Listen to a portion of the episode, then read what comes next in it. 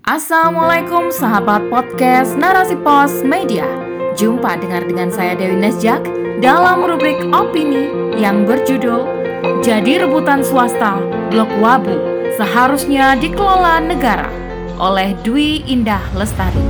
Sungguh luar biasa besarnya kekayaan yang terkandung di bumi Indonesia. Namun miris, sumber daya alam yang melimpah tersebut tidak berbanding lurus dengan kesejahteraan rakyatnya rakyat masih dirundung problem kemiskinan dan jumlahnya semakin bertambah banyak. Mengapa hal ini bisa terjadi? Selengkapnya, tetap di podcast Narasi Pos Media. Narasi Pos, cerdas dalam literasi media, bijak menangkap peristiwa kunci. Bumi dan air dan kekayaan alam yang terkandung di dalamnya dikuasai oleh negara dan dipergunakan untuk sebesar-besar kemakmuran rakyat Berdasarkan pasal 33 ayat 3 Undang-Undang Dasar 1945 tersebut, seharusnya Blok Wabu dikelola negara untuk kemakmuran rakyat. Namun faktanya, pemerintah justru hendak menyerahkannya pada swasta. Tambang emas Wabu merupakan salah satu blok yang pernah dipakai oleh PT Freeport untuk menambang emas. Namun, blok yang terletak di Kabupaten Intan Jaya, Papua ini telah diserahkan kembali kepada pemerintah pada tahun 2018. Bahkan, PT Freeport menyatakan tidak berkeinginan untuk mengeksplorasinya lagi. Meski begitu, Blok Wabu ternyata menyimpan potensi yang sangat besar, sehingga banyak perusahaan berebut untuk dapat mengelolanya, di antaranya Main ID dan PT Aneka Tambang TBK.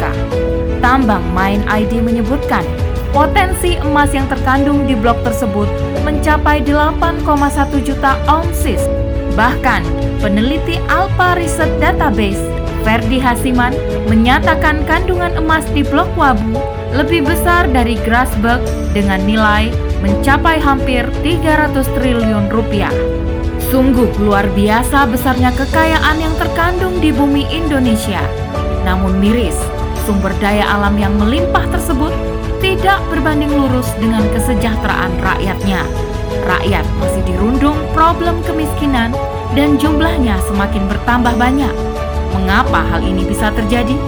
Hal ini disebabkan kekayaan alam tersebut tidak bisa dinikmati secara adil dan merata oleh seluruh rakyat. Sumber daya alam Indonesia, seperti tambang emas di Papua, justru berada dalam penguasaan swasta yang mengeruknya hingga tak bersisa swastalah yang justru menikmati semua keuntungan dari harta yang seharusnya milik rakyat itu. Bagaimana bisa hal itu terjadi sebab apa yang mereka lakukan? Ternyata legal berdasarkan undang-undang. Artinya, tindakan mereka memprivatisasi SDA tersebut direstui oleh para pemegang kebijakan di negeri ini. Mereka bebas melakukan eksploitasi karena diizinkan bahkan meski berakibat pada kerusakan alam. Undang-Undang Cipta Kerja merupakan salah satu produk perundang-undangan yang telah membuka pintu selebar-lebarnya bagi para pemilik modal, baik dari dalam maupun luar negeri, untuk masuk dan menguasai SDA dengan dalih investasi. Bahkan, mereka diberikan kemudahan-kemudahan dengan pemberian infrastruktur dan birokrasi yang lebih lunak. Inilah akibat dari penerapan sistem ekonomi kapitalis neoliberal. Sistem ini membuat sebagian besar kekayaan alam dinikmati oleh segelintir orang saja. Sementara rakyat hanya mendapatkan porsi kecil. Ironisnya, mereka justru harus membayar mahal untuk dapat menikmati SDA yang sebenarnya milik mereka. Sementara negara hanya memosisikan diri sebagai regulator saja bukan pelindung dan pengurus kepentingan rakyatnya. Negara mengabaikan tanggung jawabnya mengelola SDA yang dimiliki untuk sebesar-besarnya kemakmuran rakyat, sebagaimana amanat dari konstitusi dasar yang berlaku di negeri ini. Hal ini membuktikan betapa rusak sistem ekonomi kapitalis neoliberal yang dijalankan negara dalam mengatur kekayaan alam negeri ini. Rasulullah Shallallahu Alaihi Wasallam pernah bersabda, kaum Muslim berserikat dalam tiga hal: air, padang rumput, dan api. Dan harganya adalah haram. Hadis riwayat Ibnu Majah. Hadis ini menjadi dasar larangan untuk memonopoli kekayaan alam yang merupakan harta milik umum, yaitu golongan air seperti sungai, laut, sumber mata air, kemudian padang rumput, termasuk hutan, padang gembalaan yang luas, dan api, di mana hasil tambang termasuk di dalamnya. Semua itu termasuk dalam kepemilikan umum, di mana semua orang diperbolehkan untuk memanfaatkannya. Hanya saja, dalam praktiknya, Islam telah mewajibkan negara sebagai pengelola harta milik umum tersebut agar tidak terjadi kekacauan dalam pemanfaatannya oleh umat. Negara wajib mengatur, mengeksploitasi, dan mengolahnya dengan sebaik-baiknya sesuai tuntunan syariat. Kemudian, hasilnya akan dikembalikan untuk memenuhi kepentingan umat. Bentuk pengembalian hasil pengelolaan SDA tersebut dapat berbentuk barang seperti BBM, air, gas, listrik, dan lain-lain yang akan diberikan atau dialirkan secara langsung ke rumah-rumah penduduk. Bisa juga berupa infrastruktur seperti jalan, jembatan, dan pemberian jasa seperti pelayanan kesehatan dan pendidikan.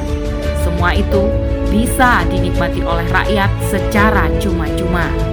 Dengan begitu, kekayaan alam yang luar biasa melimpah ruah itu benar-benar akan mampu mewujudkan kesejahteraan untuk seluruh rakyat. Setiap individu bisa bersekolah dan berobat secara gratis. Rakyat pun akan terpenuhi kebutuhan hidupnya secara layak.